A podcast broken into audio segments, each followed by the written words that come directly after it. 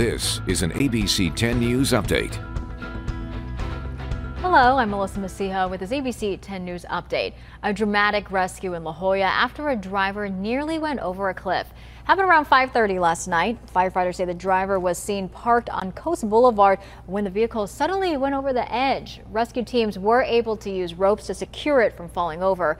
The driver had to be airlifted out, was taken to the hospital. Fortunately, he suffered only minor injuries and is stable.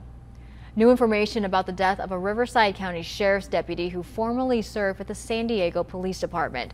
Authorities have identified this man who shot and killed him. They say 42-year-old Jesse Navarro of Lake Elsinore is the person officials say shot at two deputies, killing Darnell Calhoun.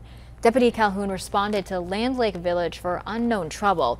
As he walked up to the home, that's when Navarro began shooting. In the end, Calhoun was shot, rushed to the hospital, where he later died. Navarro was taken into custody. He is in critical condition at the hospital. Since tomorrow is Martin Luther King Jr. Day, we do have some holiday closures to tell you about here. All city and county offices will be closed along with public libraries.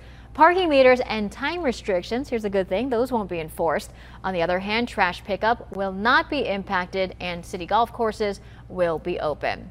We are talking about more rain on the way. As we activate our rain future cast, we are going to be dealing with mostly spotty showers this morning, increasing widespread rain into the overnight hours. It's going to be a cool start for your week. We're mostly going to be into the upper 50s to low 60s along the coast for today. Inland valleys will be roughly in that same temperature range. And then as we look ahead to the second half of the week, we will start to dry out.